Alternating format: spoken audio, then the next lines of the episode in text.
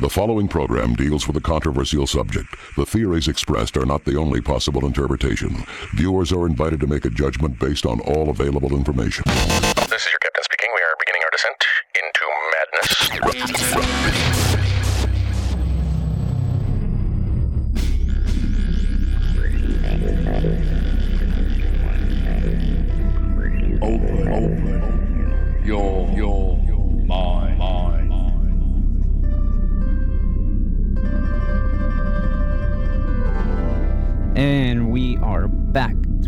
Edition of West of the Rockies. I'm Frank. Thank you guys for sticking around. I know it's late for some of you, but we got a really, really exciting show. I'm joined by Genevieve. Genevieve, how you doing over there? I'm doing all right. Yeah. Yep. Not too bad. Happy uh, 5th of July. Happy 5th of July. Yeah. Yeah. Happy post Independence Day. I know. And we we just heard uh, a little while ago the the 5th of July fireworks. It's a thing. Or it's becoming a thing. Yeah, I think Is people it? just Ha- happy, happy leaving us day. true, true. Uh, I I can hear a, a bit of resentment in your tone, but I wasn't even born in England. But uh, thanks everyone for uh, uh, tuning in, and uh, shout out to the people listening to us on iHeartRadio, our folks on UStream, and if you're catching the uh, podcast on iTunes, hello to you as well. We hope you're doing lovely. Tonight, our guest, it's a good friend of the show. We we've had the pleasure of having him on the show uh, a few times in the past, and every time he's been on, it's it's always a fascinating conversation. And I know that uh, we're in store for uh, some really good stuff. Genevieve, if you would do the honors to introduce our guest for the evening. all right. Here's a little summary about Ben Hansen, um, as adapted from his website, benhansen.com, I believe. Ben grew up primarily in Utah, the second oldest of six children. With the backing of extremely supportive parents, he developed an, obsession with trying new things, with a particularly keen interest in earning certifications and licenses. His achievements include becoming a licensed airplane pilot, amateur radio operator, licensed falconer, certified scuba diver, hang glider, search and rescue dog handler, and earning the Eagle Scout Award in Boy Scouts, in large in, thanks to his mother. He graduated with honors from the University of Utah with a bachelor's in sociology, certification in criminology and corrections, a Spanish minor, and a year of study abroad completed in Australia. After graduating from college, he worked for several private and public agencies, including investigating child sex crimes and severe physical abuse on the Utah County Sex Crimes Task Force. His training and work later brought him to the position of special agent for the FBI. All in all, this has accumulated to over six years of formal experience in investigating a wide range of crimes and national security details. Many of you may have seen Ben on the TV show Fact or Faked, for those of you that don't know, Fact or Faked is an investigative reality TV show, and Ben, in fact, no pun intended, um, worked with the show producers to help develop it. The show is different from most investigative paranormal type TV shows in that it tries to non-biasedly analyze and explore evidence already at hand. So rather than conducting their own, you know, field investigations, their aim was to break down already existing information. Anyway, beyond that, Ben has also made several appearances on UFOs Declassified, airing on the History Channel in Canada, the Yesterday Channel in the UK, and still upcoming, the Smithsonian Channel in the US. Ben also contributes to Huffington Post's Weird News column, providing analyses of photos and videos, breaking down captured media of alleged Bigfoot sightings, UFOs, ghost events, and, most notably, on both President Clinton and President Obama when questioned about UFOs on the Jimmy Kimmel Live show, which we'll be talking about later. And as, as if that weren't enough, um, he also films aerial video and photography with remote control multi-rotor helicopters and teaches firearms courses as an instructor. He's also an active volunteer, especially when it comes to disaster preparedness, serving on the local community emergency response team and the disaster action team for the American Red Cross. He also works as a senior research analyst for a non-profit disaster relief organization which is currently awaiting funding to fully launch. So, always making Drum me roll, feel please. bad reading something like that. I know, right? Drum roll, we'd like to welcome Ben to us, the Rockies, once again. ben, can you hear us okay? I can, thank you. Geez, where do you find uh, the hours in a day to do all that? That's, Unbelievable. That's Oh, I don't.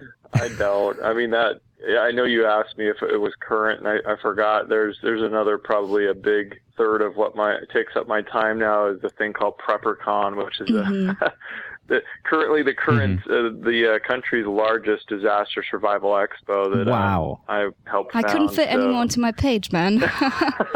yeah, real quick, tell me about PrepperCon. Like, what it sounds, uh, yeah, like you said, you know, I guess it's, the whole idea is to inform people uh, how to prepare. Is it just for like natural disasters or you know, alien yeah, invasion, maybe? Yeah, totally. We had um my my brother-in-law Mhm. uh kind of was kicking around the idea well, we he was um attending a Comic-Con Uh huh. and at the same time I had come up with a similar thing and we both were just kind of like, "Whoa, you've been thinking about doing the same thing?" Yeah, I was too. And so we got serious about it Mhm. and um so it was kind of a family venture. It's a hybrid of Comic-Con Uh huh. so you have all like the celebrities, and we embrace the zombie, you know, culture. And nice. had, um, right. Yeah, we had our, first event. We had some uh, guests from The Walking Dead. Oh, nice. Um, we had celebrities like Mykel Hawke, uh, who is on Man, Woman, Wild, and Dual. Survivor. Oh, uh, nice. Not Dual Survivor. Um, I forget the, uh, the exact title on on Discovery, but he is just you know an awesome, true to earth, real life Green Beret Mhm. guy, and so Wow. all these people who are teaching real life survival skills and the uh, vendors are, Mhm. are people from across the country who will sell you anything from food supplies Mhm. to uh, methods to starting fires and shelter to uh, protection devices and all Wow. that. And it's like you don't have to be a quote unquote Mhm. prepper that you see on TV. you know, like right. the doomsdayers who are like, oh, an end, an end of the world. No, I mean, just look at what happened this past week in Greece, right? Right. Mhm. Right. And um, the economy, again, is in the tank. And hmm uh, within hours, everything from you know what you would consider would always have food, a supermarket or Costco or whatever, it's going to be emptied. Right. You No, know, it's and we're true. out here in California. hmm Forget it. if Right. you don't, if you don't have stuff saved up, you're gonna you're gonna have to, you know, hold out and, and wait. Yeah, well, we're we have that just don't drought going on, I That's guess. scary now. Yeah, so because I was going to ask, uh, you know, is this a, a sub? I, I don't know if subculture is the correct word, but are these people that have always been there? Is this something that's always been going on, but you know, it's just now becoming popular because, like you said, it shows like The Walking Dead, and why do you think it's so popular right now? Well, we live in a strange world, and I think we can all agree to that. Whether hmm whether some people want to blame it on global warming or global change or Right. or whatever, or exhausting the Earth's resources, or whatever you attest to the changes, Mhm. stuff is going on, and we've we've had a lot more disasters. We've had a lot more True. um, bio terrorism and terrorism events, and so Mhm. we, it is a dangerous world. And the um, cool thing about these zombie shows and stuff is that it's really a metaphor. hmm And so people are like, oh, you think zombies are going to come? in? No, I don't think a, a half dead or a, a once dead corpse is going to come through my door. Right. but but a zombie could be anybody who who does come to your family, whether it's disease Mhm. or famine Mm. or drought or or an actual person trying to take things from your family. You know, and so it's kind of a fun way just to say, look, yeah, we're preparing for the zombie apocalypse. So in reality, It's a we, we're just becoming more, yeah. independent, Mhm. hmm you know, and you don't have to be a fanatic. You really don't. Mhm. You're just saying, look, I don't want to be that person who was in Katrina, who was sitting there for days waiting for FEMA to show up, Mhm. and days turned into weeks, and weeks turned into months, and people are dying of disease and everything when you could have taken care of your own family. Right. Mhm. So it's it's not that crazy to think, you know, that everyone should be doing this. Very true. sensible. Yeah, yeah, yeah. No, because y- you get, uh, I would imagine that uh, you probably, you know, hear it from a lot of people when you talk about these things that there is that kind of negative connotation, you know, the like you said, the fanatics, I guess. But as you very uh, wisely put it, there's nothing wrong with being prepared, and and a zombie can be many things. I hadn't thought about in that way. So, no, that's really cool. And and uh, so PrepperCon is this a, a yearly event? Is that what the aim is with? Uh, Uh, it will be it will be more than yearly. Our Oh, first wow. one um, took place in in Salt Lake, where the third, the, I guess it would be the world's, not maybe the world's, but the nation's third largest Comic Con now takes place um, Oh wow. uh, twice a year there now. Really? And and so based on kind of that enthusiasm from the fan base and everything, hmm that's where our first one took place. Our next one there will be in April, but we've already had calls from across the country saying, "Come to our state, do this, do that." So we're looking actually at Hawaii. Wow. Um, we're looking at um, Texas, hmm uh, possibly before April. It's just Oh you wow. know, like I really have to quit my day job if if we start doing this. It's Right. so Mhm. It's like tour, consuming, yeah. you know, and, and for a, an event like this, you know, to have over 10,000 people is quite something. And Yeah. but that's just the beginning. That's just That's the beginning. I mean, we really are going to explode with this. So That's pretty Yeah. incredible. No, that's really good, and, and and yeah, that's why I wanted to talk to you about it because I've heard you mention it before, and it sounds like it was getting to be quite the endeavor. But hey, if there's anybody that can get you prepared, it's Ben Hansen. That's one thing I can definitely uh, guarantee. Uh, ben. Let's talk about this uh, because I know that you produced two videos that you posted on, on YouTube and they started doing the, the social media rounds and blogs and newspapers and, uh, you know, it got a lot of people's attentions. And the videos that I'm talking about have to do with these uh, interviews with uh, President Obama and uh, President Clinton on the Jimmy Kimmel uh, live show. And uh, it's really interesting. You know, I it would have never crossed my mind, I guess, to uh, to sit down and, and really, you know, analyze these things. But you got down and you analyzed these videos, and we're going to talk about them in a bit of detail here. But first, let me ask you, how did the idea come about to do this uh, with your first video, which was the uh, Clinton interview. Um, did you watch it live and t- there was something fishy about it, or did somebody bring it up to you and you decided to go have a look? How did you know decide to analyze President Clinton in this interview? Well, um, I think it all started when, over the past couple of years, I've been contributing to um, Huffington Post stories through my my friend Lee Spiegel, hmm and um, he writes in the weird news column. So My favorite you know, column, I can tell you that. it is. I mean, like the, he he specifically his kind of forte is is UFOs and, and Uh-huh. Bigfoot. Sometimes some ghost stuff, and so there'll be times where I talk to him probably every other week, Mhm. and he's asking me to comment on stories. And um, he called me one night and he said, "Hey, I'm going to be tuning into uh, Jimmy Kimmel because he's going to ask President um, Clinton. This was last year."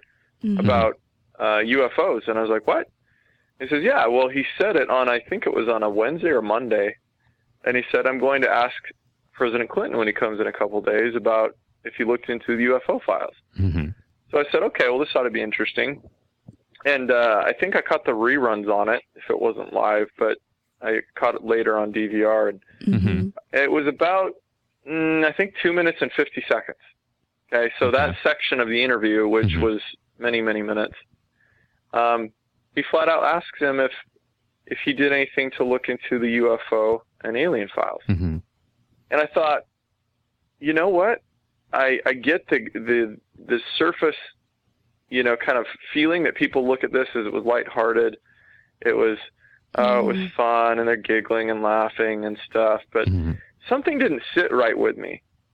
And I know from my, my years of interviewing and thousands of victims and perpetrators and things in criminal cases, Right. um, if you don't turn on the switch, there's kind of a switch that when you're observing somebody's reactions, if you don't purposely acknowledge uh, some of the signs, then all you get is kind of a weird feeling.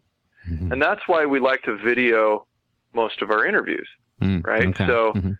I went back and I started looking at it Mhm. and I said, wait a second. This doesn't feel congruent. It doesn't feel like what he's saying is what is, is congruent with the real message he's trying to put forward. And I started breaking it down and what resulted was turning that less than three minutes into like a 30, I think it was 36 minute analysis. yeah. Mhm. Yeah. Yeah. so, um, oh, sorry, there's some fireworks going off here too. July 5th Loud fireworks. bangs and it, One day late. It's like a war zone here in uh, here in Huntington Beach. No joke. You were talking about the the day after. It's, Right. uh, I'm telling you. you know, I never wonder what the, the founding fathers what they did the day after. They probably like holed up in some secret area and thought we just signed the Declaration of Independence and uh, Oh, can you signed a- imagine? an order for execution. Pretty much. probably Pretty much. hiding. They could have used a Preppercon, here. I can tell you that. Um, well, we actually have um, a snippet from that Yeah. first interview, so I think it'll be a good time to play it just to give um, listeners and viewers on Ustream, um, you can actually watch along. Mm-hmm. Um, just to give me an an idea of um, what Ben's talking about in the interview. One other thing we can go back and look at is an increase in jaw clenching. While Clinton does seem to flex his jaw at times during the whole interview, we can see that the action increases during the questioning about UFO and alien subjects. Again, this could be a sign of stress, and flexing for some people is kind of a soothing behavior to release attention. It also can mean frustration. In a few parts of the interview, he juts out his lower jaw coupled with the lips pressed tightly together.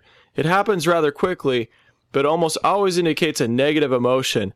Many times it's like the jaw flex and it's done as a soothing gesture. The timing of it is important.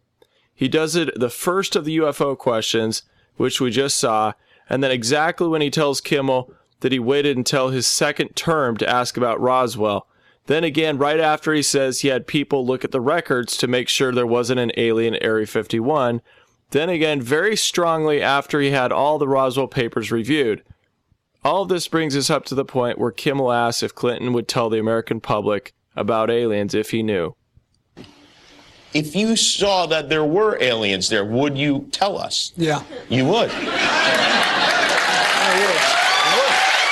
Even though it sounds like a guy in the audience is yelling that he's a liar, this is possibly the most difficult segment of the interview to analyze. My opinion is that Clinton is most clearly. All right, and uh, there are people on uh, UStream got to view a bit of the uh, analysis of the uh, Clinton interview, and I mean, honestly, watching the video with Ben narrating it and seeing something like just the way he uh, clenches his jaw, and there is a certain uneasiness and awkwardness that you help us see that because you cut back to like earlier moments in the interview when you can clearly see his relaxed, and then you you see his reactions as, as these questions are being asked. It's really crazy. Uh, how did you, uh, or where did you learn about this jaw clenching? Is this like a common thing to look for? Well, it's it's an indicator of um, a soothing gesture, or, you know that this person's experiencing stress. Now, hmm Clinton has his habits and he has things that he likes to do, and so does Obama.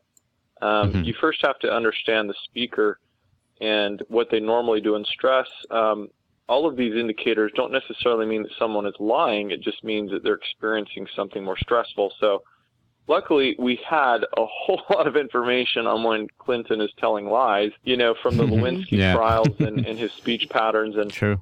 um, the jaw clenching, if you take one portion, just Mhm. one, you know, uh, sign, we'll call it a red flag, it doesn't really mean much. hmm And and so some people, if you only watch a little snippet of this video, you're like, oh, well, how can you draw that conclusion? Well, follow it through. Take some caffeine. I mean, it's a Right. long, a long video. Um, if you stay awake, though, you'll see the point I'm trying to make is the probability Yeah. Mhm. that there's something stressful going on here greatly increases when you look at the whole totality. hmm Um, so, for example, one of the other things is that um, Clinton hmm rambles. He's a Mhm. rambler. So he's also kind of a spin doctor. He's he minces his words. Yeah. Uh, this is the same guy who said he didn't smoke um, marijuana. Right. He didn't because he didn't inhale it. So his Mhm. definition was, well, I didn't inhale, therefore I wasn't smoking. Um, he's also the guy who says that, uh, uh, you know, with Lewinsky in the trial, they asked him, well, did you have, uh, I can't remember the exact question, but they're talking about sexual relations. And he Yeah. says, well, that depends on what the definition of Mhm. his is. Yeah, It's- he's a total so- Yeah. attorney. like it's like a the lawyer you want to have. So what he does when he gets nervous is he'll start to ramble hmm and he'll start to go down what I call dead ends, Yeah, yeah, yeah. basically. So he'll start in on, on something and change the topic. He'll jump a mid sentence Mhm. jump into something else. So Mhm. if you watch where he's talking about Area 51, he kind of starts rambling about how people had to put on special clothes Right. an hour before they went into the base and and then he he says something like but uh uh but there's no aliens down there.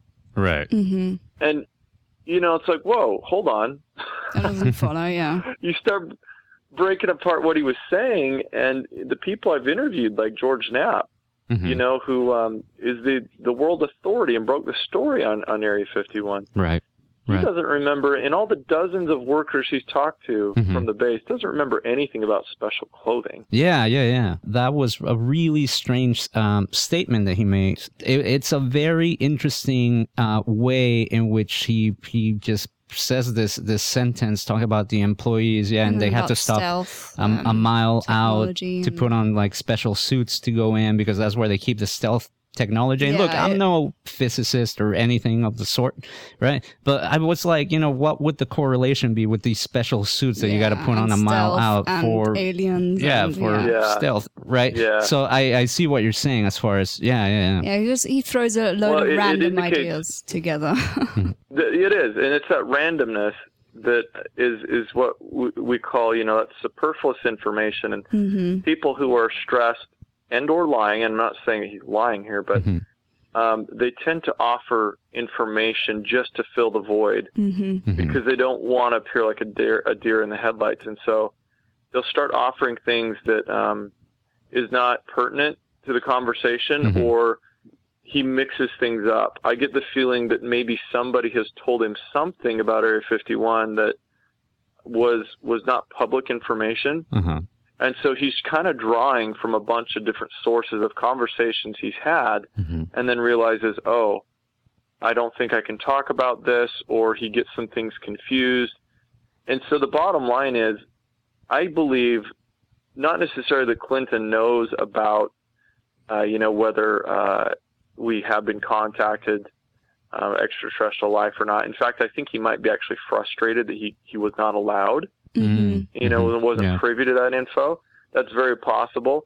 But I get the feeling that he's had other conversations, he's made other inquiries, and perhaps somebody has said to him, "You you don't want to go there, or you don't need to go there, Mr. President." Mhm. And and so that is a part that I don't think he's being completely honest about. Now, pure speculation. I'm just trying to make sense of. I see some obvious signs of stress here, which somebody with a lighthearted subject about aliens shouldn't really be exhibiting. Right. Um, so I think there's more to the story than than he's allowed. You know, I, I remember growing up and Clinton being the president, and obviously you could tell he liked being in front of the camera, and and it's funny because that's the mental image I have of him. You know, is from watching him on TV, and then when you just watch this portion of the video and how he reacts to things, I mean, it does look like a completely different person, or at least somebody that's very uncomfortable. I'll say that. Now, my question is uh, the president of the U.S. gets questions in advance for any kind of interview, especially anything on TV and or things of that nature.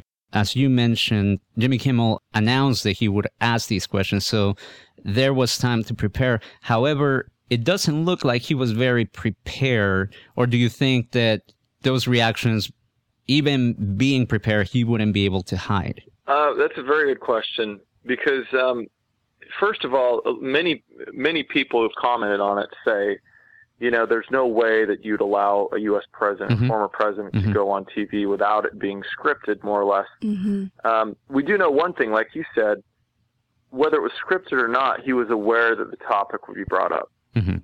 So, um, you've also got to remember this is last year, but uh, very well, I, I, I think um, not too far ahead, you know, just a year down the line, we have his wife Hillary Clinton, who's uh, running for president. Mhm.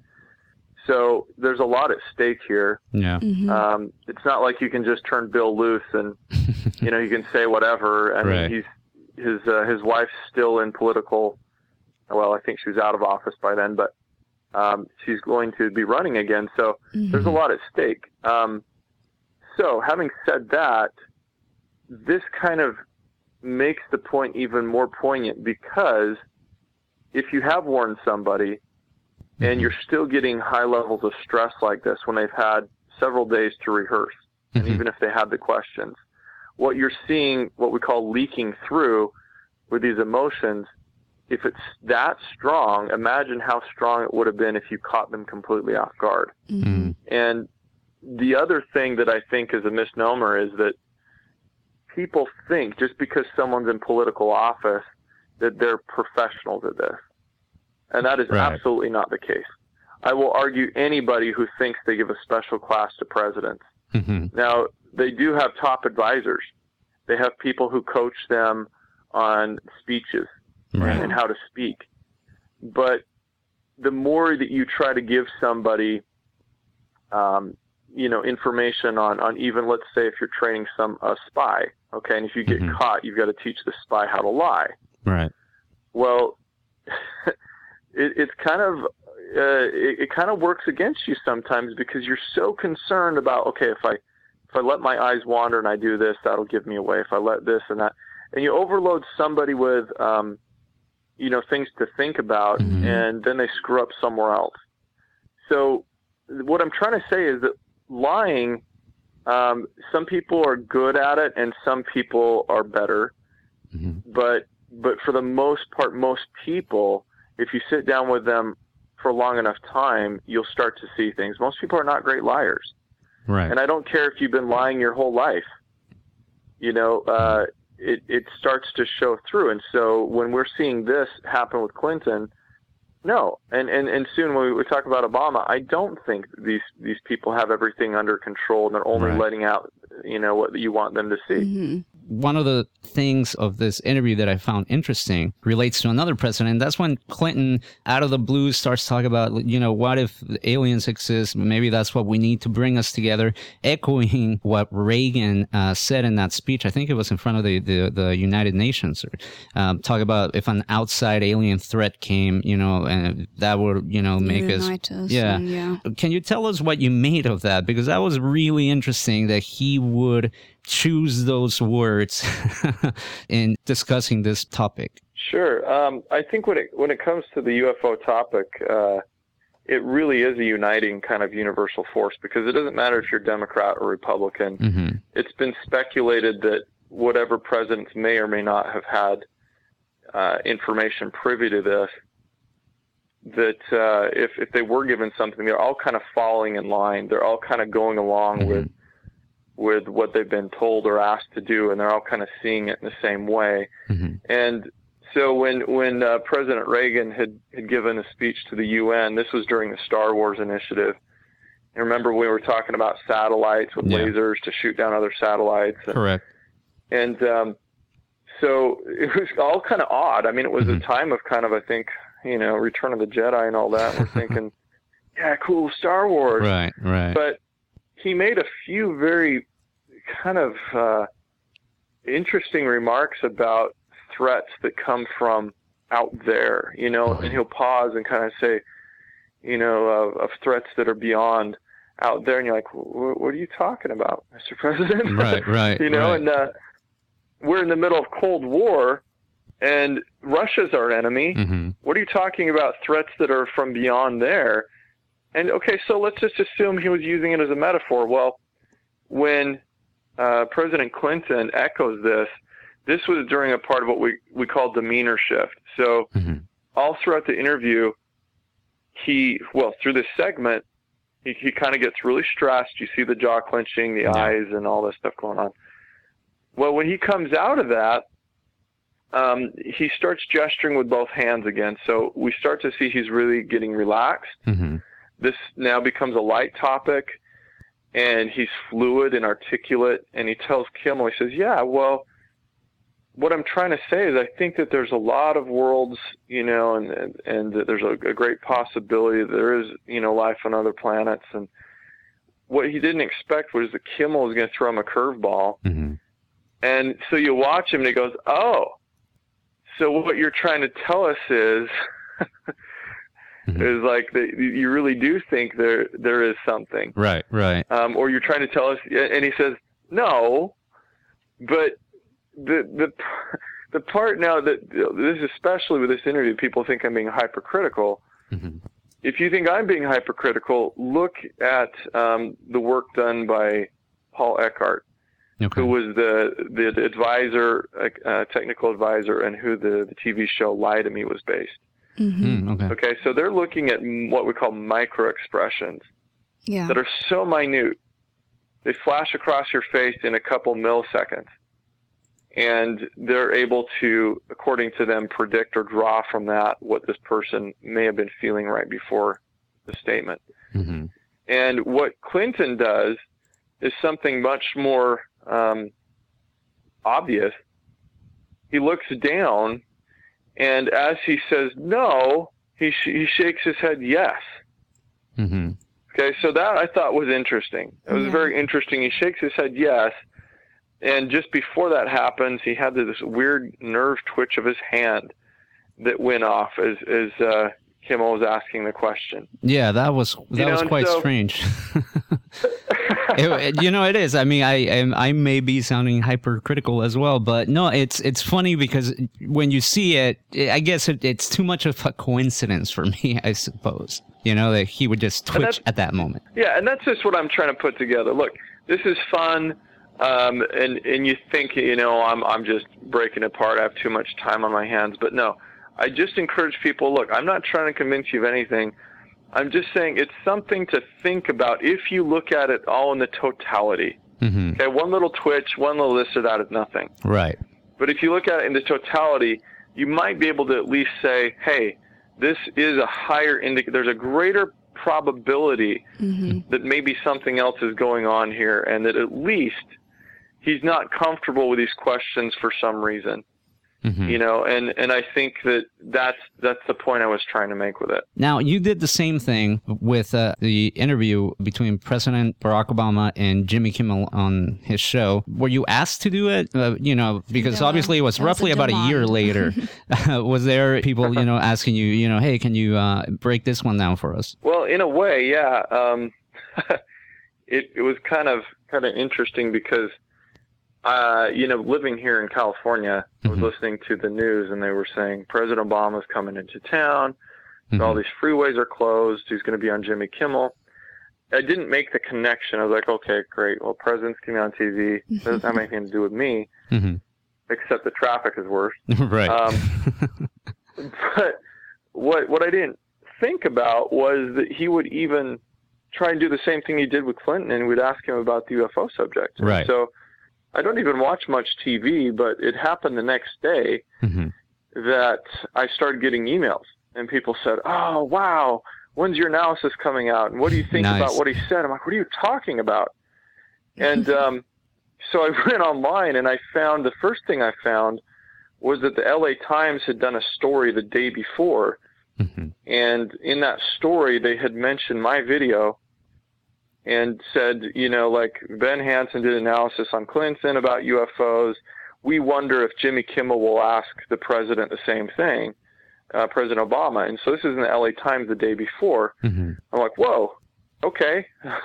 um, that's cool. LA Times linked to my story and everything. Nice. Well, the next day, he comes on the show. And so I watched this on, um, after it had been posted online. Uh-huh. And uh, my jaw almost dropped because he he sets up just you know the, this 50 seconds. So we have a lot less to deal with here. Uh-huh. Okay, in Obama's interview about Right. UFOs. But within this interview, he sets the president up, and Jimmy Kimmel refers to my video to the president. Right. So I, my jaw was just like, No, that was pretty wow. He said something. pretty major. It was, and the and the president laughed, and you know he said, "Now, Mr. President, before you answer this." You should know that this is going to be all over, you know, the internet. There are going to be people who are going to analyzing every little move, every little gesture. and uh, the president says, "I know, I know," and he laughs, and then he asks him this question.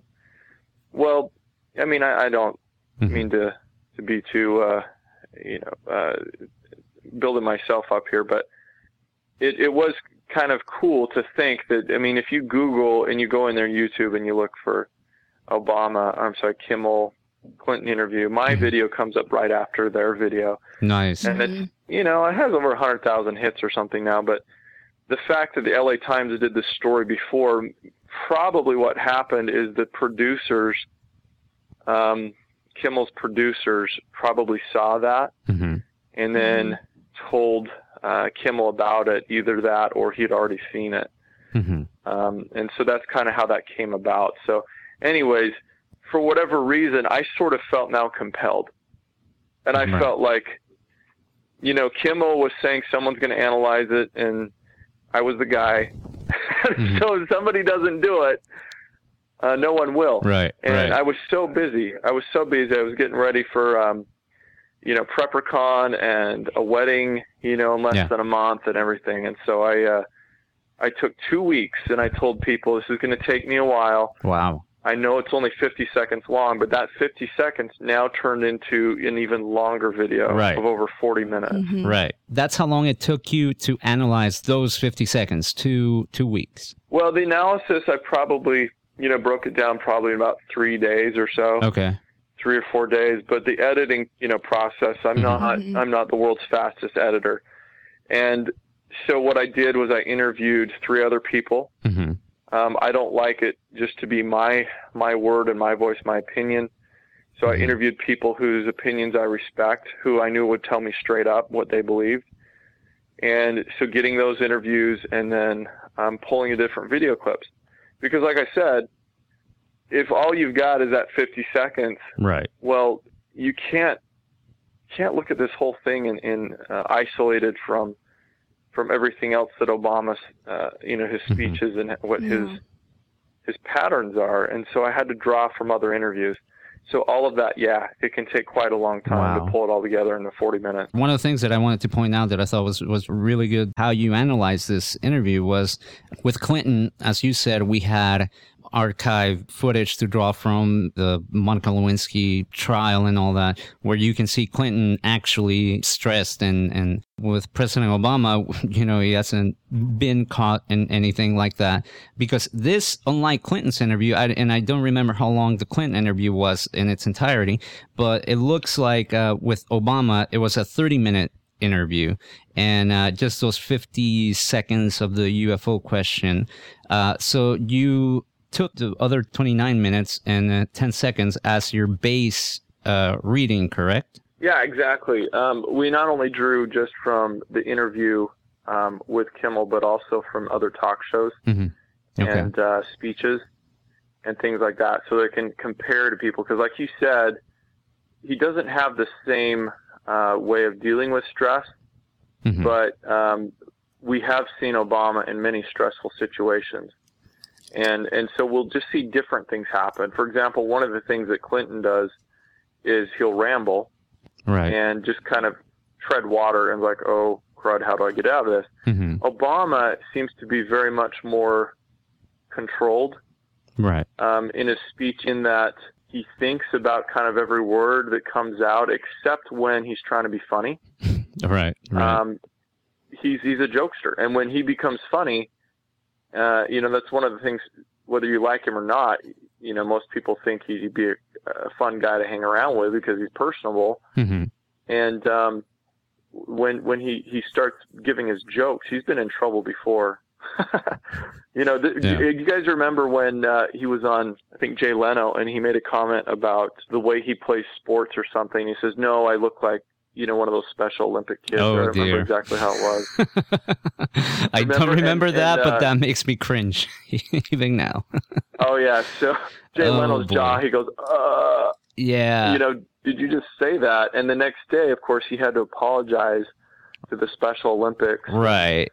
and everything else. And that's one of his faults is that he becomes too buddy buddy, hmm too familiar, and he forgets that he's the president, and uh, so things will slip from his mouth. So, anyways, that that's one of the things that we look at. Cool. I'm gonna take our break a little a little early. I'm gonna play just one song and then we're gonna come back. We have two selections picked out from the Obama interview that uh, we want to play for people and and discuss.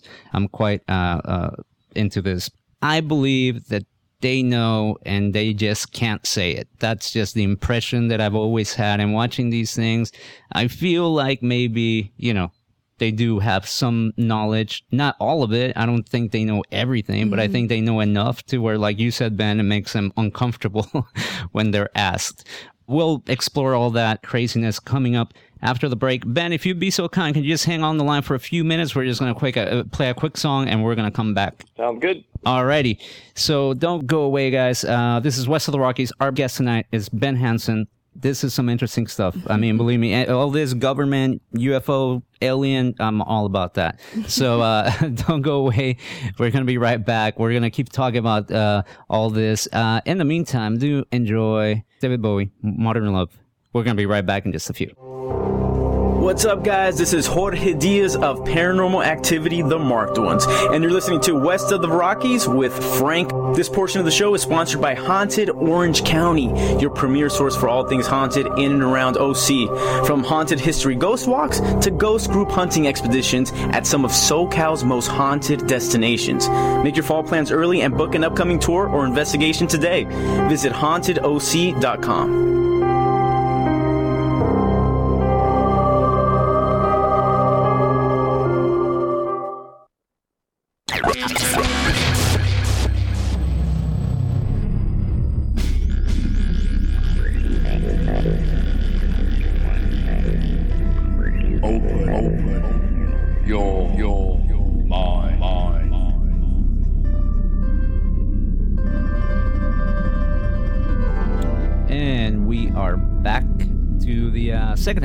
of the Rockies. I'm Frank. Thank you guys for sticking around. Boy, this is an interesting, interesting conversation. First, let me remind people that, uh, as always, I'm Engineer Frank on Twitter, West of the Rockies on Facebook. Check out the website, WOTRradio.com, and you can follow the show at WOTR Radio on Twitter.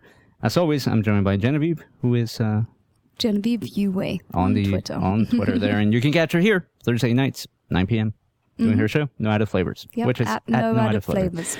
and our guest tonight, of course, is Ben Hansen. Um, check out his website, benhansen.com, and follow him on Twitter at Ben Hansen zero zero. zero zero. Um, ben, what is the deal with the zero zero? If you don't mind me asking. Well, I think Ben Hansen was taken. Darn! Don't you hate that? But you know, it's original because it's not like one or two Yeah. or ninety four. At least he didn't go like- oh, The real Ben Hansen, or like or this is or I yeah, am Ben. Ben Hansen. Hansen official. Yeah. Exactly. You know, but uh, There's some guy out there, you know, who who rightly felt like, you know, I think I may have emailed him. Oh, know, like really? when Twitter first started, and it's like, hey, uh, are you using this? Do you mind? and it's always somebody that no never uses it, right? Yeah, like that's one tweet. Exactly. Yeah, from like three years ago. Yeah. It's like just join Twitter, lol. Um, Ben, Yeah. thank Then you. you got some of them that are like, sure. How much are you gonna pay me for it? Oh, that's that's the worst. Boy, no, I, let's not even get started on that. ben, uh, you know, we're we're talking about this uh, interviews that uh, were on the Jimmy Kimmel live show, and, and we were talking about President Barack Obama. So we're gonna play a quick snippet of uh, the analysis of the uh, Obama interview on uh, on Jimmy Kimmel. So let's give it a go. president has snoring issues. Taking this into consideration, I was about to dismiss the open mouth as immaterial to our focus. That was until I discovered something very interesting. Thanks to the wonders of high definition television, my attention was drawn to something you can't normally measure from a TV interview a person's rate of breathing. Normal breathing rates for an adult average between 12 to 16 breaths per minute. Anything above 20 breaths per minute is considered elevated and labeled with a medical term tachypnea. More than 24 breaths per minute is considered a very serious condition. Basically, if our oxygen level is low or carbon dioxide level is high, our body is instructed to breathe more often. People experience an increased breathing rate for a few different reasons. Besides attributing it to exercise, since we can see the president didn't just go for a jog, their body could be responding to stress, pain, anger, or experiencing a panic attack.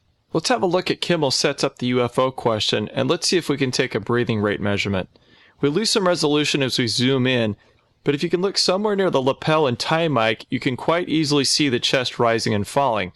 Pay attention to the shallowness of the breathing as well. My hand would, would just, it'd still be hot from touching the Bible, and I would immediately race to um, wherever they hold, have the files uh, about Area 51 and the UFOs, and I go through everything to find out what happened. Right? Did you do that? If you do the math at 10 breaths in 14 seconds, that works out to be an average of 42 breaths per minute. 42 breaths per minute. Certainly, this can't be the case. People would end up hyperventilating if they stayed at that rate for more than a few minutes. wouldn't we have noticed his voice giving out as if he was running out of air? Did he sound and normal? that was another really interesting thing to notice because it's it, you know as, as i was watching it you know because you hear a lot about you know when people are lying their breathing changes not saying that the president's lying Mm-hmm. Yeah, no, I remember you But- saying that, you know, there's something weird about it. And I'm like, it's not just weird. Look at the number of times he's inhaling. is this something that you learn in, in your training or did you have to go and look into this uh, because when people watch the videos you also include you know little graphs and things that help people understand where uh, you And know the sources are at the end of the yeah interview. yeah and you even put sources on there Mm-hmm. but uh did you you know again was this just stuff that you you already knew or did you have to like go back and do some research uh, in the time that you had to No, uh, put I- this video together I did have to research this a bit, uh, the medical part of it. Mhm. Um, and so, like, like you said, yeah, I do put my sources. Um, I try to approach this the same as if I was making a, an argument in a, you know, a journal research paper the Mhm. best that I can. So you can go look this up. And um, one, the what we call stress breathing is different than than just someone's normal rate of breathing. Now, if, if someone breathed like this all the time and they're breathing 42 times per minute, they would um, quickly be in the hospital. right Uh, that, that's really, really high. But what I also point out is that you don't notice that he's out of breath. And right So what that tells me is that this is a, a form of breathing of, that's um, related to uh, a physiological response. In this case, it could be stress, um, meaning that the body doesn't really need the air. hmm So I do know from having done polygraphs, I'm not a polygrapher. Um, I don't like polygraphs, but I've, I've done them, Mhm. had to take them for work. Hmm Um, one of the things they do is they hook up these tubes around your, your chest and your stomach hmm that uh, it's called the pneumograph, and it will measure the rate of your breathing. And they'll give you several seconds between each question.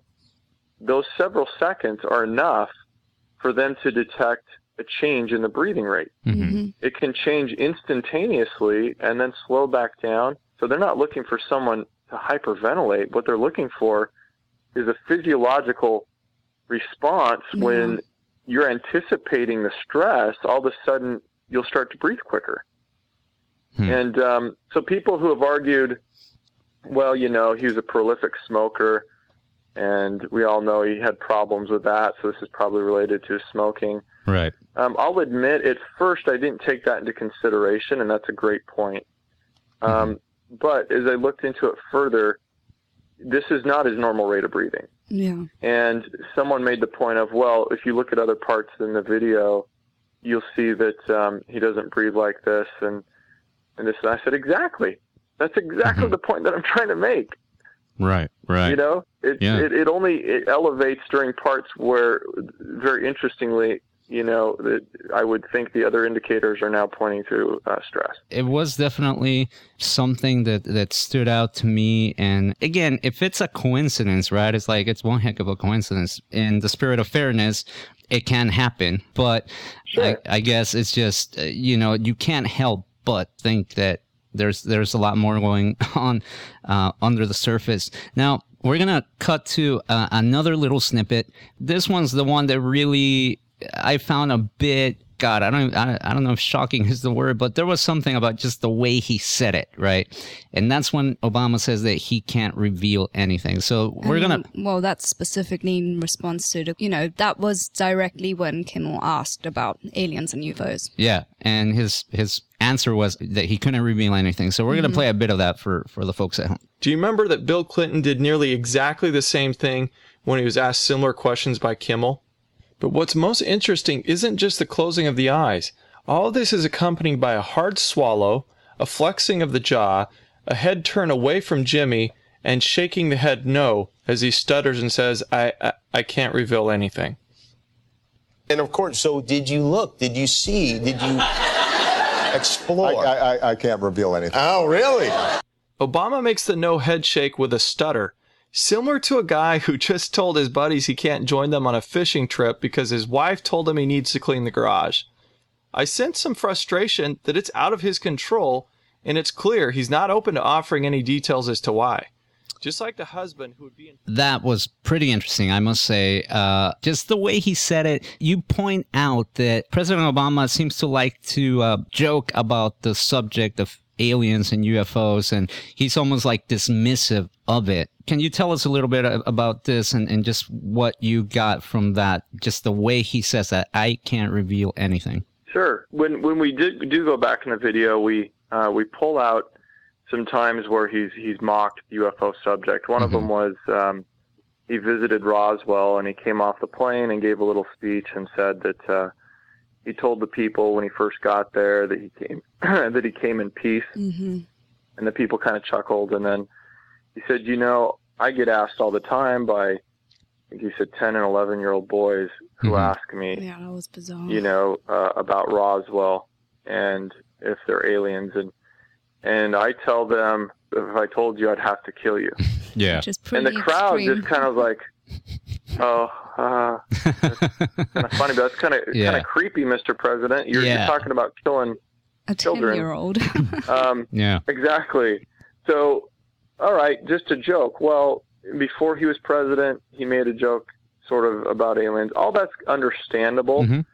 except that every time, including three times he interrupts Kimmel leading up to the question, yeah. every time it's Mhm. a joke. And he's just pushing it away until now. Hmm. So we have two firsts. hmm This is the first time that he's ever addressed the subject without laughing. Mhm. And this is the first time any U.S. president, to my knowledge, has said about the UFO topic, I can't reveal anything. Mm-hmm. hmm It's always been we're looking into it, or there's there's nothing to reveal, or Right. no, I don't have that information. Uh, it, it seems to be Yeah. implying that there might be something to reveal. Exactly. Which I mean, is- any any yeah. ten year old can understand that. yeah. Mhm. You know, I can't reveal it. Would it kind of implies that, that there. Why would I say that if there was nothing to reveal? And that's the point I make. Mhm. back in, I believe it was 2012, I want to say, could be 2011. The uh, Obama administration responded to a, an online petition. And if you go to whitehouse.gov, it's still up on the website. You can see on the uh, the video that if you collect enough petition signatures for anything, basically, you can ask the uh, White House to give an official response. Mhm. hmm And the Disclosure Project, led by Stephen Bassett, did this, and they asked the White House basically two questions: um, if the if the U.S. government had knowledge of an extraterrestrial life form, and if the government was covering this knowledge up, hmm and they responded in a negative. Said no, we, we have no evidence that we have already made contact Right. Mhm. and we have no evidence that the U.S. government has covered it up. So, coming from his administration, and now you're on the the Kimmel show. If Yeah. that had not changed between that official declaration and Kimmel's show, if there was no change hmm in the status of that, why would you say I can't reveal anything? Yeah. Right. Why right. wouldn't you just say, "Hey, looked into it. Go to the website. It's on there right now. You'll see that my top advisors looked into it. Nothing's changed." Yeah. hmm So people trying to make the the uh, the argument that he's still laughing, or he's still joking here. Uh-huh. That I have a really hard time with Yeah. because Mhm. everything in this demeanor shift indicates that he has switched. Yeah. He's now serious. Yeah. He's not joking. There's no smiling. There's no laughing. There is a very serious look, and uh, I still maintain that unless he's trying to be the cool kid and trying to make you think he knows something, but he doesn't, hmm that is still a very hard sell. I think he knows something else. For the sake of playing uh, devil's advocate a bit, I decided to just kind of look into what is President Obama's faith, if he practices any any particular faith, because as we know, certain you know religions and and systems of belief, you know, may not have room for the belief that there is life on other planets. And uh, just, you know, and this is just stuff from Wikipedia, right? Has the answers to everything. Um, it says, uh, though Obama, and I'm quoting, though Obama is a practicing Christian, uh, he was chiefly raised by his mother and her Christian parents. His father, Barack Obama Sr., with whom he lived only as a baby, was a Muslim turned atheist, and his stepfather, Lolo Soetoro, with whom he lived during his early childhood, was a nominal Muslim. Do you suppose, as I said, just playing devil's advocate, that maybe his religious upbringing maybe has made him a bit cynical to the idea of extraterrestrials?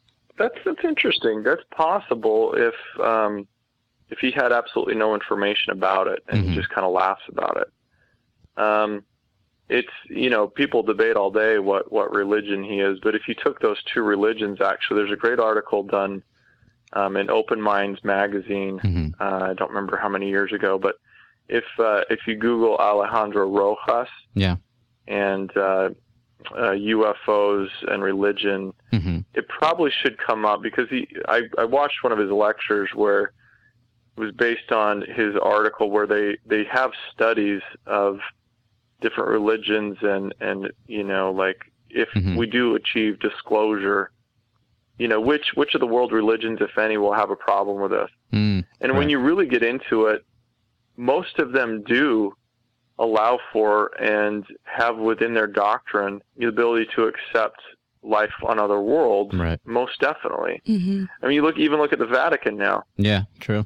You know, and and they've got their observatories, and the and the Pope is you know making statements that if they do have them, they'd be happy to baptize the, Right, the right, right. aliens, and so the the. Uh, I think Islam- Scientology is pretty open to aliens, and uh, no, no, no, no. You okay, think? no. yeah, they, they do. They they've got some They- some form of a giant spaceship or something. Yeah, there's about, some um, weird. Anyways, no, but yeah, like I said, I was, I was, you know, just thinking out loud a bit. That you know, if you want to not go off the uh, the conspiracy deep end, I guess you know, I wanted to ask you if that would be a feasible argument. I guess to explain his demeanor when it comes to to the alien UFO thing. But It, it could if he were joking, Mhm. um, but but when he makes that demeanor shift, let's say Mhm. somebody, some advisor had told him, "Mr. President, there's more to this. Mhm. Um, don't ask about it, please, or hold on, we'll give you Mhm. more information later." hmm Um, I think anyone's going to be curious, no matter what your religion is. You're going to be like, "Wait a second, Yeah. you mean there there is something to this?" Yeah. and I can't talk about it, I think you're going to get the same response of, you know, I can't reveal anything. right, right, You know, so who knows? It, it's Mhm. the grand question that um, I guess what it boils down to is: Do you believe he's joking or don't you? Right. If he's not joking, um, you have to look at the the context, and, and maybe this is where where we're going now, but Mhm. um, John Podesta, who was his uh, his advisor, special Right. advisor for a whole year. right, Okay, he also people say, well, he was just joking. Well, when he left, just uh, less than I think three weeks or a month before Obama appeared on Kimmel, um, his outgoing tweet, okay, from the beginning of the, well, I guess it would have been the beginning of the year. hmm He he makes a tweet and he says, "My biggest regret, you know, of uh, of while I was my time in the White House was not achieving UFO disclosure." hmm Now, Podesta is is a well-known uh, disclosure advocate. That's not a secret at all, and he is serious. right, Um, you know, he's spoken several times about how he believes the government should release all the files and come clean. hmm So that whole year that he's with Obama, you got to think that Mhm. he's kind of put the bug in his ear Yeah. right, and said, "Hey, we should look into this." And maybe that frustration comes out when he's leaving office. Now, this Yeah. is the Right. same guy who is now going to lead up Hillary Clinton's um, presidential campaign. Wow, So he's not a loose cannon. yeah, Why would why would you have this guy Mhm. um, if he's going to embarrass you if you didn't believe or, or go along along with him and think that um, he you know he's going to be the laughing stock, right, Yeah. you know? And so uh, very true. it's just very interesting. Another so-called coincidence, you know, that this happens, he leaves, and then Obama all of a sudden can't talk about things. Right. Let me ask you something. Doing a, a bit of compare and contrast between the Clinton interview and the Obama interview, did you notice anything that would tell you that President Obama and his advisors maybe sat down and, and watched the video and they told him, okay, look, when the topic comes up, just do this, say that, or do the other. Did you see any evidence that would tell you that he was a little bit more prepared than Clinton, maybe? Um, I would say he has better control over his speech. Hmm hmm Um, I think, like I made the point of him using humor to buy time. I think he does Mhm. that well. Right. I think whenever he's uncomfortable, he just to kind of break the ice, he'll crack a couple jokes, and that always has the, uh, appearance of, of looking more relaxed. Yeah. And Mhm. so I think he does that pretty well. But um, I don't know that he was any more prepared. I guess I guess if the LA Times does a story on it, you know, Kimmel already asked Clinton about it. hmm I would say again, he very well could have anticipated the Mhm. question was Right. coming, if not already had the question, which which builds the case even stronger. Yeah. If that is going to be your response, Mhm. and you get one sentence to sum it all up Yeah. within that 50 seconds. Once you finally get rid of the joking, you get one sentence to say, and you choose, I can't reveal anything. Hmm Is that is that what you want the headlines to say the next day? Because the headlines got it wrong. They Yeah. said uh, the president denied knowledge of aliens. He didn't deny anything. hmm You know, so that was the very interesting. That's not a denial. Right. that says I can't reveal it. So you got to think if he's trying to send a message, that's a very clear message, um, in, done in a serious tone that you know makes me believe there's something forthcoming, or he again, like Clinton, could be very frustrated that not even he is allowed to talk about stuff in the conversations that have gone on, and maybe he knows nothing maybe he knows nothing, but he's been told um, it's not your place, it's not the time. Right. Right. So I, I do think it's very significant. What can we gather from President Clinton's response to the question? If there were aliens, would you tell us? And he says, you know, yes, or like absolutely. The crowd just erupts in, you know, in applause. And when Obama is asked this question about aliens and UFOs, he says, I can't reveal anything. What can we read between the lines when you compare these two answers to this? I think it's a very serious question. Well, that's that's a good point. It's a really great point because um, the the way that that he says I, I can't reveal anything, and Clinton says, "Yeah, I'd tell you." So, in in essence, we're, when we talk about lying, it could be that Obama's not lying at all about this, and he's being being very truthful. hmm you know, um, because he is choosing his words carefully. If he did have knowledge, or maybe not firsthand knowledge, but knew there was something there, he just Mhm. says, "I can't talk about it." hmm You know, Yeah. like it seems to me that that Obama really only chooses that route when he feels he's going to get caught with something. Yeah. Mm, And, and I'm not I'm not trying to be uh, controversial here, but but you look at the controversies that that have happened um, during his campaign. You know, when when uh, if you talk about Obamacare or other things where he'd made promises that Mhm. weren't quite so. right, right. Mhm. um, he he was very careful with the wording of things, and so um, I think he's become more careful later in his presidency. So if he doesn't have control over something, it's it's my opinion that um, when he says I can't reveal anything, he'd much rather play on the safer side and say, look, you know, something might come leaked out later or whatever. Um, I'm not going to lie to you. I'm not going to lie to you and say there's nothing there Right, Yeah. right, right. that's kind of you know maybe it's wishful thinking, but that's kind of how I'm seeing this. No, I think Is that that's he'd the rather vibe play it safe yeah. and just say I can't. hmm Well, Does it, that make the, sense? no, definitely. Like the vibe I got was that he was telling the truth. Again, this is just going by, you know, intuition and just watching it. But it did sound like he was telling the truth, and he figured out that that was, yeah, the you know, the optimum route for him to take, rather Yeah. than lying and Yeah. getting caught. Yeah, no, I agree. Hypothetically, let's let's say that um, there will be disclosure. Okay, okay. if there is disclosure, every president wants to be that president. Every every party, the Democratic Party wants to be that party. The Republican Party wants to be that party hmm because it, it pretty much ensures that they'll be in control for who knows how long. Wow. Well, we also don't want to give that opportunity to another country. We don't want to let China or Russia give disclosure before we do. Hmm. So there is some consensus somewhere if, if there is a disclosure to be had and there are secret keepers there would be some type of consensus somewhere and hesitancy for one to come forward before anyone else. And it's it's almost kind of like, well, uh, it's it's a double edged sword because Mm-hmm. we would have to maintain some type of trust of whatever's left with our government Right. you know, because we, we basically have to come out and say, look, we've lied to you for, you know, at least 60 plus years, but we want you to trust us now. Hmm. And we want you to trust that we've got things under control.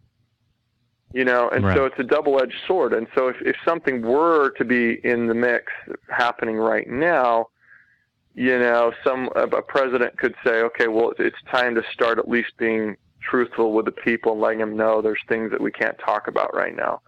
And maybe that will help people at least know that it was for national security and there are legitimate reasons why we had to protect the information. Like you said at the at the beginning of the uh, of the show, it's a it's a well, it's like a crazy world that we're living in. It's definitely crazy times, that's for sure. And a sign of it is just that that you mentioned the Vatican, and and you know these questions are being asked to presidents, and it's obviously an issue that with the passage of time it has become uh, less of a laughing matter. Uh, it seems.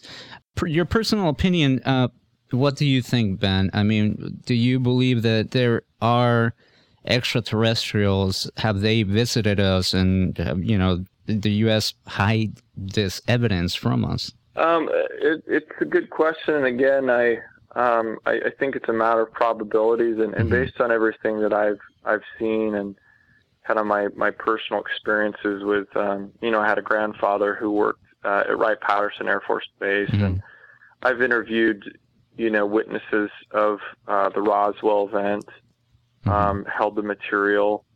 You know, I've I've kind of in the totality of everything, I'd say there's a very good chance we've been visited. Now, whether that means they come from another planet or this is interdimensional or, or whatever, I have no idea. hmm Yeah. But it's some something other than Earth-based, you know, human. I, I would say there's a good 95% chance that Mhm. somebody is visiting us.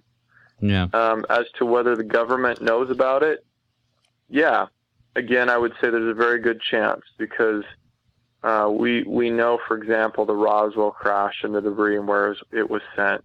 hmm Um, we know of, of many other crashes and, and people that were involved in the back engineering. We know people who worked on the project specifically, um, you know, who are honorable, very honorable, um, you know, war veterans and who would have no reason to lie to their children before they died. hmm You know, and, Yeah. and, and, and things like this that kind of, if you put the whole picture together, yeah, but who are these secret keepers?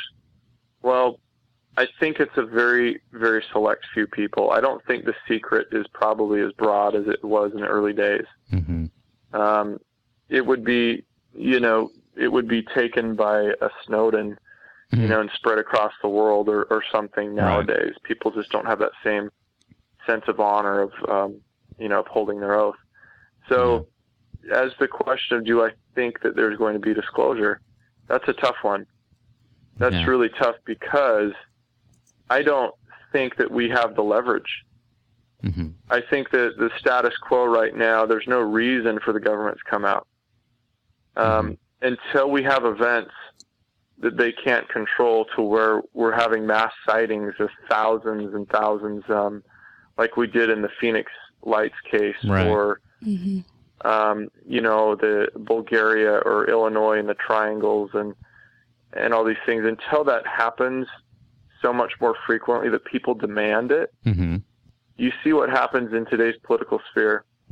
Yeah. There's got to be lobbyists. hmm There's got to be people upset. There's got to be people afraid. There's got to be people demanding rights. Yeah. And and if we don't have enough force behind it and people demanding the right to know, then it's just not going to happen. Right. You know. So I, I don't I don't see it happening anytime soon, unfortunately. talking about just difficult political climates and, and how some of these issues are, are handled by uh, governments around the world. Um, there was a story that came out a, a few months back, and I don't know how many of the people that tune into the show may be uh, sports fans or soccer fans specifically, but there was that huge scandal involving FIFA, which is the governing body of um, soccer all around the world. And um, apparently the U.S. kind of got into this whole thing. Uh, um, Obama was in Germany saying that you know he wants this thing cleared up because the U.S. Uh, the national team it's a worthy adversary. I'm paraphrasing, and uh, Uh-huh. and Russia got a bit upset and. Well, the idea was that they were investigating corruption. Yeah, so- the- specifically. So they got upset that U.S. authorities they felt had crossed the line in launching, you know, this kind of large scale, yeah, corruption probe targeting, you know, FIFA officials, and obviously this was uh, having an effect on Russia being the host of the 2018 World Cup. So Vladimir Markin, he's the spokesman for the uh, Russia's investigative committee. He said to the press that the U.S. prosecutors, uh, I'm quoting, U.S. prosecutors having declared themselves the supreme arbiters of international football affairs. He goes on to say that an international investigation could help solve the mystery of the disappearance of film footage from the original moon landing in 1969 or explain where the nearly 400 kilograms of lunar rock reportedly obtained during several such missions between 1969 and 1972 had been spirited away too. And then I'm going to quote him We're not contending that they did not fly to the moon and simply made a film about it. But all of this scientific or perhaps cultural artifacts are part of the legacy of humanity, and their disappearance without a trace is our common loss. An investigation will reveal what happened. This kind of escalated quickly. You know, it went from uh, FIFA and football to uh, this gentleman from the uh, investigative committee in Russia saying Very that extreme counter. yeah, it's and to me again, I'm no Ben Hansen, right? Like I, I don't have all the training and experience that you do. But is this Russia's way of saying, "Hey, we know something, and unless you back off, like things can get messy"? Or is, are they just calling a bluff? What do we make of a government official saying something like this to the press? Is he just trying to sensationalize what transpired? What What do you make of it? Well, that's that's cool, and maybe I'm conv- um, confusing a couple of stories, but I do remember something coming out from Russia. They were threatening to to come clean um, and tell the world about the UFO subject or something like that. Mm-hmm. I can't remember if it was on one of those off off news you know websites that you can't tell if it's real legit news or not. But Right. I remember something about that, and uh, um, it is kind of funny. I mean, because I think that more um, other countries are more willing Mhm. for their leaders to kind of uh, foster conspiracy theories and then just kind of spit them out at will. And it's kind of, I think, gosh, I can't remember who it was. Was it Fidel Castro or somebody? Some other foreign leader had some funny conspiracy theories about the U.S. Oh, probably. And, uh, what's his name from Venezuela? I totally drew a blank. uh, uh, uh, oh God! But yeah, he was the president from yeah, Venezuela. I know what you're talking about. yeah, exactly. Yeah, and they just kind of, and you're like, really? Like, that's that's great. I mean, the other countries, some of them are are, are more superstitious, and it's kind of like they it's it's more acceptable for you to espouse yeah. a conspiracy theory, especially that deals with another country, because Mhm. where do they get their info from?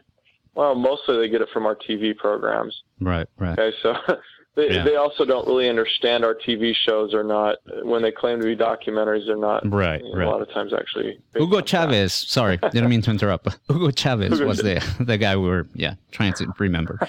Okay, so so let's say a Russian official says that. Well, um, what is interesting about that is that uh, it's. I don't know that it's implying they know anything else, hmm but but what it is interesting is when we did um, on Fact or Fake, we did an episode on the moon landings. hmm and um, one of the guys we talked to did a, a whole documentary on whether it was faked or not, and hmm and one of the things he he uh, postulated was that look, I'm not necessarily saying that it, it was a Hollywood movie set, but he's like, what happened to the original stock footage? hmm hmm The original footage as it comes out of the camera from Apollo 11, where did it go? Yeah. Like, I don't know. And he goes, they don't have it. Right. Yeah. They don't have it. They misplaced it. Yeah. And the conventional reply is that well, they they in those days they would just reuse the film, Yeah. Yeah. and uh, the actual moon landings and stuff. Somehow they believe what what happened is that it just got recorded over, hmm right? That they just recorded over. I'm like, how? could Like, you let quick, we ran out of tape. so Just grab the first thing you got there. What moon landing? Yeah, just throw it in there. Yeah, It's so just grab the ridiculous. moon landing one. Let's record an episode of uh, you know the Tonight Show on it or something. It's like that just is really fishy to me. Mm-hmm. Yeah, yeah. Um, but it it's speculation. I I don't know what they would have found on there unless you want to carry it further.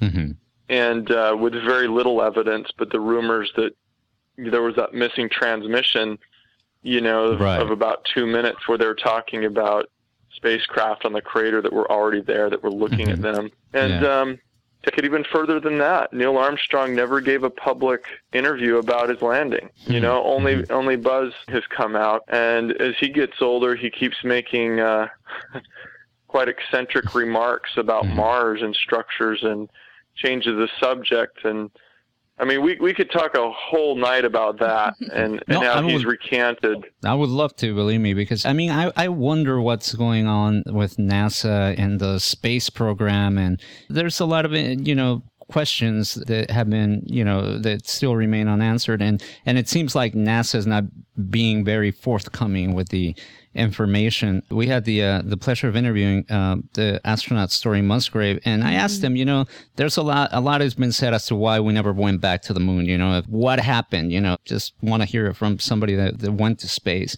He said, you know, that NASA has just lost the vision. And that the NASA of today is not the NASA that he was a part of, you know, with Bernard von Braun and, and all these, you know, very daring and, and genius, really, um, scientists. Is that I the vibe you the get? loop. Yeah, I think they're out of the loop. I mean, personally, let, let's just say this: I don't want people to come away and saying that Ben Hansen believes in the conspiracy. That uh, That, that's going to be the heading uh, for this show. Ben Yeah. Hansen believes in the conspiracy. the conspiracy that that we have another um, space program. But let's just say I wouldn't be surprised. Mhm. I would not Yeah. be surprised. Nothing really surprises me anymore if we found out tomorrow that that we have a, a navy a naval uh, space program that's been making Mhm. trips to the moon Mhm. um, biweekly, and that we've built a, a structure on the back side of it that's Mhm. been going on for you know 10, 20, 30 years. Mhm. I would not be surprised. Yeah. Because it just it, it makes sense. Uh, as we stopped going to the moon after what was it Apollo 17, Mhm. we stopped going there and like, eh, not interested anymore. Right. Right. Not interested. right. Just from a strategical, um, you know, military standpoint, hmm having a posting on the moon to be able to defeat the Russians by by launching our own hardware from the moon, and and to stop you know uh, any other threats from approaching and, and having that that outpost hmm that in itself is invaluable. Yeah. Yeah. And and I just find it really hard to believe that we went up there, collected some rocks, and like. Now I understand that the, the expense was tremendous each each um, time we went up there. Mhm. I mean, I think we spent four four hundred, if I'm not quoting wrong, four hundred billion dollars just on Apollo Wow. 11. Mhm. Wow. You know, and at that time was was much greater than Mhm. 400 billion today. Right. Right. So, I I understand that it became expensive, but hey, you had decades later Mhm. to try and figure something else out, Yeah. and um, I just think that it was taken out of NASA's hands, and I would not be surprised if the military continued, um, because we, we kept using the shuttle, which was 30 years outdated. Yeah. Yeah. Mhm. You know, such old technology. And what is their plan to go to Mars now? It's to use a Saturn V rocket to go back to Yeah. the days of the moon. Let's get in a rocket, kids. Yeah. Yeah. Let's go to Mars. You know, so It's- it, it, it is. I can see the frustration that they're not innovative, they're not thinking ahead, and we made such great progress that to me, I would not be surprised that there is a, at least a second um, program, Right. and that NASA has just kind of become the, the front, the public front Mhm. to, to make it look like, yeah, we're doing some stuff, Right. You know, but we're far beyond that in technology.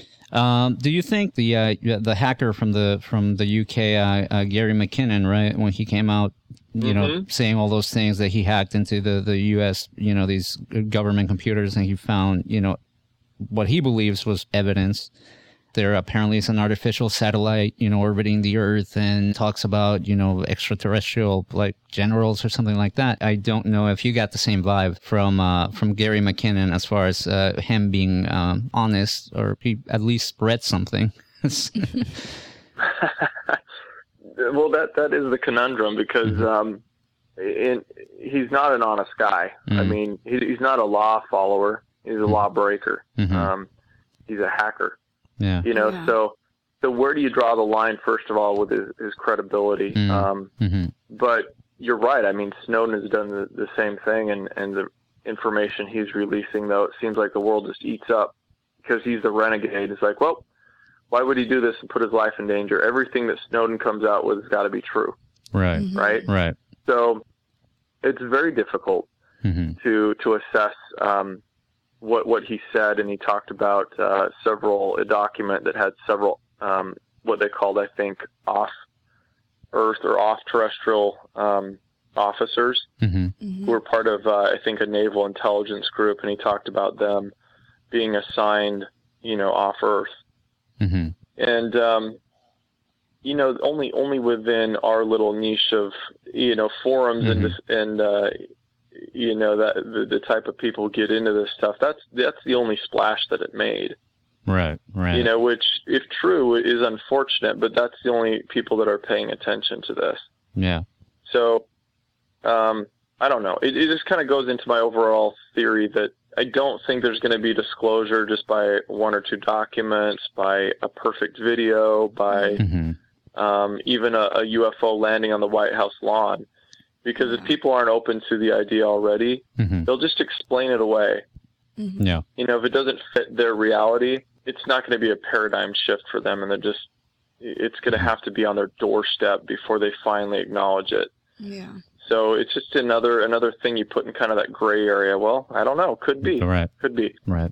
Um, and this is actually a really good segue because I, I, I know we're running out of time, but I want to get to this this uh, topic with you, and that is the topic of this. Uh, it was called the Roswell slide or slides, but I think it was one in was particular. one in particular, the yeah. Roswell slide, and again, Roswell comes up. Uh, you know, um, and this time for the people that may not be familiar with the story, and feel free to correct me if, if I, I paraphrase this wrong, but apparently uh, somebody found some slides in their attic uh, that belonged to their you know relatives i can't remember if it was a, a parent or grandparent but they had worked in the air force base in Mm-hmm. I thought new mexico actually brought it up. Or, oh, I didn't realize it was from a relative. yeah i think it was just it was Oh, I thought I thought he like bought it somewhere. no no no you're thinking it. of vivian maier and No, no. uh, Anyway. But so he gets this, yeah, where it's uh, good documentary by the way. Finding Vivian Maier, if you like photography, I highly recommend it.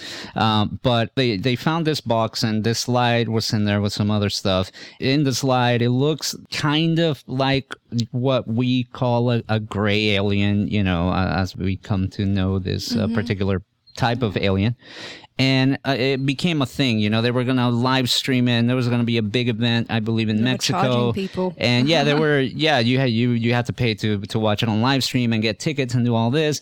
Which hey, fair enough. I think putting up events it's it's quite a pricey endeavor, and I don't think a lot of the people that you know are, are out there They're really hustling for their money. yeah, though. you know. So so they they did this and I mean within hours I think it was somebody got that slide, you know, the picture of the slide and they de-blurred it and they could make out that it it was just the mummy of a of a young boy. I should have gave a spoiler alert just in case, but sorry folks but but um you know i mean it, it just it made me feel like boy you know this is kind of making us kind of take steps back in this struggle having this be treated like a serious topic. It reminded me of the uh, the the alien autopsy video. I, I bought that on VHS with my lunch money because I thought it was was meant for real, lunch. which was meant for lunch. But what did you make of that whole thing, Ben? I mean, did you get an advance preview of this thing at all, or what? What were your thoughts leading up to the reveal, and obviously after the unfortunate result of it? Yeah, I, I did. I was I was involved with this um, kind of when it the rumors were first starting, and hmm what what I'll say is this: first of all, uh, people who look on this with an overall negative, um, you know, view of it, it Mhm. there were there's some things that could have done better. But it worked as it should have because Mm-hmm. it was the UFO community and researchers Mm-hmm. who banded together and solved this. Mm, okay. And um, it, for the overall, you know, press, unfortunately or fortunately, Mhm. it didn't make a splash really at all. They weren't paying attention. Mhm. hmm Um, so if this had been something really, really cool that we, we couldn't have solved, Mhm. we need to find a different way to get to the press at large, Mhm. you know, and, and to get the, the word out. So um, no harm, no foul in that sense that we solved it. Um, and, uh, you know, that the world didn't really take notice of it. But the way that it started, Adam Dew is a um, he's a sports caster documentarian up in Chicago, and I had through uh, different friends been kind of given the heads up that somebody might possess some type of slides or, or photos. Mhm. And uh, a couple of my colleagues, you know, including Don Schmitt, uh, Tom Carey, and they they're the foremost authorities on, you know, what what's what with Roswell at the moment. Mhm. They were hopeful, and we kind of discussed this. And um, I met with Adam a couple years ago down here in Southern California, Mhm. and he showed me a digital file of it. My impression of Adam from the beginning was that um, this guy had spent a lot of money on his documentary. Mhm. He'd done a lot of Mhm. research on his own. Mhm. He's not a UFO guy. Mhm. He was really not into this topic. He came upon the slide from these two slides. Uh, somebody had purchased a house that was up for auction. Um, that I, I think it was the the granddaughter Mhm. um, who had put the house up for auction, and he has a friend who goes through and they they clean up houses hmm uh, to make them ready for auction. And, and so this acquaintance, as they were cleaning things up and, and going through the attic, uh, they found this box. And amongst the, the slides Mhm. of, you'll see slides of, and, and I don't, I've never seen this, this documentary, so I don't know what they include, but they had slides of famous actors. Um, uh, I think Eisenhower and his campaign trail, and there's slides of them hunting or golfing or all these different things. And so it looked like this Mhm. couple kind of rubbed shoulders with the elite hmm and kind of painted this really c- cool story, you know, like, is this Mamie Eisenhower in this picture here? Is this who's this, who's that? Yeah. and we know that he was a geologist. The granddaughter um, knew that he lived in, I think it was either Kansas or Texas. Okay. But in, in one series of these slides, it appears that he was at White Sands. He was somewhere in New Mexico hmm um, because he would travel to the, the uh, oil yeah. um, uh, rigs and drilling stations and and and uh, do sampling and for contract work. I guess it was it was. Okay. So, what you have are two obscure photos and a lot of conjecture. yeah. Yeah. Now, what's writing on this is the implication that this could have been at the time of Roswell, the place of Roswell, Mhm. and that he had connections with people who might have been in the know, mainly kind of like after the fact, maybe Eisenhower or somebody. Okay, so so who are these people? Yeah. It tells a good story hmm and Adam is a storyteller. But I will stand by him in that I really truly believe he did nothing to hoax Mhm. us, hmm nothing to dupe people. He truly wanted to know what this was. Yeah. He didn't care. If it turned out to be a mummy, he even expressed to me several times it's probably going to be a mummy. Oh wow. You know, and I went home and I looked through Mhm. as many mummy pictures as I could find on the internet. And I'm like, this has got to be a mummy somewhere in some museum, and we just have to find the right picture. Mhm. I couldn't find anything. And so uh, he's getting so frustrated. He asked me to, to see if we could help find, um, you know, Sci-Fi Channel or somebody that might want to buy the documentary. Mhm. And um, it was difficult. Right. So kind of in the end of his frustration, he chooses Jaime Maussan in Mexico Mhm. hmm right now jaime you know bless his soul he's an acquaintance of mine i think he's a great storyteller Mhm. But he really kind of has no filter he he's kind of like um you know the ringleader of the circus anything Yeah. that's a good story he'll put it out Yeah. Yeah. Yeah. it doesn't doesn't care it's just a good filter everything to him it could be real could be true Yeah. Yeah.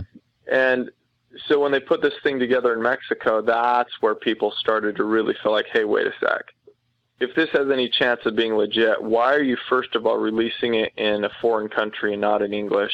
Right. Why are you having people buy tickets online? hmm And while this, you know, big showmanship, and then it turns out that someone solves it within, you know, a day or so. Yeah. Yeah. Mhm. So I get it.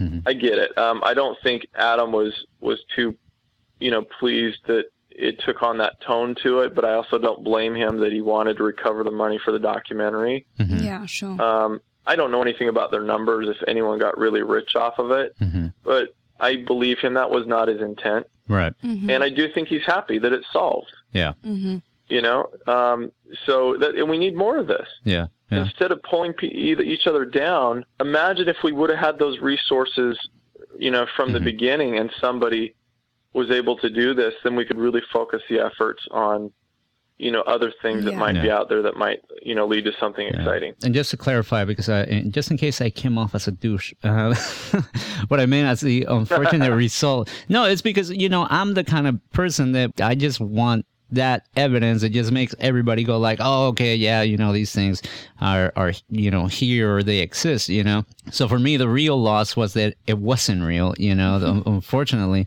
And uh, and and no, I agree. I think that that like you said, we definitely need more of that and unfortunately, uh, as you said, you know, like you know, moving it to to Mexico and some of like those little things that began to to pop up, I guess, made uh, everyone, including myself, to to to uh, to an extent, you know, a bit wary of of what was going to happen. But uh, I believe what what you said, you know, that he wanted to find the truth, and luckily we have the truth as to what that is, and it's definitely something that that I can't say is is a bad thing to question the evidence and at the same time keep an open mind to the possibilities. It's just finding the balance between the two, I suppose. It is, and, and unfortunately, we can't always do all that vetting. Mhm. Um, you know, we I know he he spent a lot of time going to Kodak, Mhm. you know, to make sure that the film was dated during that year. Right. Yeah. did as best as he could, but without getting a large enough audience like was was Mhm. done, Yeah. Mhm. nobody else could come forward and say, "Hey, have you tried this?" Mhm. You know. I I didn't ever have the original slide digital file. I just Mhm. was shown it on a laptop.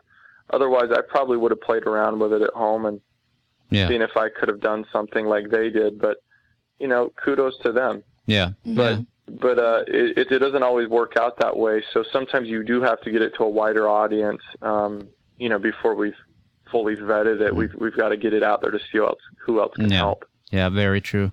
Uh, ben, we're almost out of, well, we're pretty much out of time, but two lightning quick questions. Number one, any news on the Bigfoot front? Has there has there been any anything interesting out there that that, that maybe uh, you know we may have missed? Is he still well, we elusive? started the year with with a really big, uh, you know, um, on the Huffington Post, a lot of stories, and they all unfortunately turned out to be hoaxes. hmm Um, Bigfoot has gotten kind of quiet during the middle part of the year, but as more people go hiking and stuff, I think Mm-hmm. Yeah. you know we'll, we should see some some good stories coming out. Cool. And uh, lastly, uh, I saw that you posted a picture on your Twitter. Uh, It, it looks like the chupacabras paid you a visit, or what? What? What are we seeing here? Because that that I was like, whoa, there. That's a bit. Yeah. Well, my my sister um, woke up and and found that her three chickens uh, in their coop were missing their heads. Mm-hmm. Wow. And uh, she she was just more distraught. Uh, Mhm. Oh, I can't believe our chickens are dead. And I'm like, well, aren't you concerned about what killed them? I mean, what was this? yeah, because they were in like what their can take a cage, right? head off? And just the heads, you know. Yeah, Yeah. just the heads. Um, one of them was pulled through the, the skinny little bars, and hmm and the door was still shut. Everything, Oh, you know. And. I, I I joked about it being a chupacabra, but I'm guessing maybe a cat or Mhm. a raccoon had pawed through one of the little holes and got the chicken close to the the bar, and then just started pulling on it. But Oh my. you know, for all three of them just to be without their heads Mm, Yeah, that. um, was kind of interesting. Well, yeah, because you would think like at least the when the first chicken got killed, you think the other two would just like be like, oh crap, we better not fall for that trick. Yeah, yeah, no, no, it's scary to find because you know it's all still locked up. So Yeah. this all happened from outside yeah. the cage or something. Yeah, I don't know, Ben. I think we in got more in our hands than than meets the eye on this one. But uh, Forgot to say they were drained of blood. oh, kidding. see, there's a telltale sign. Uh, no, Ben. Thank you so much. It's always it's always a fun hang talking to you about all this kind of stuff, and you always give us really good insights and really good information. Why don't you tell people one more time, you know, where they can find you on social media, your website, your Twitter, and all that. Sure. Um, ben Hansen, H A N S E N uh, dot com is where I try to keep things updated as far as where I'm appearing around the country, what I'm doing. Um, Twitter is Ben Hansen zero zero, and I'm on Facebook.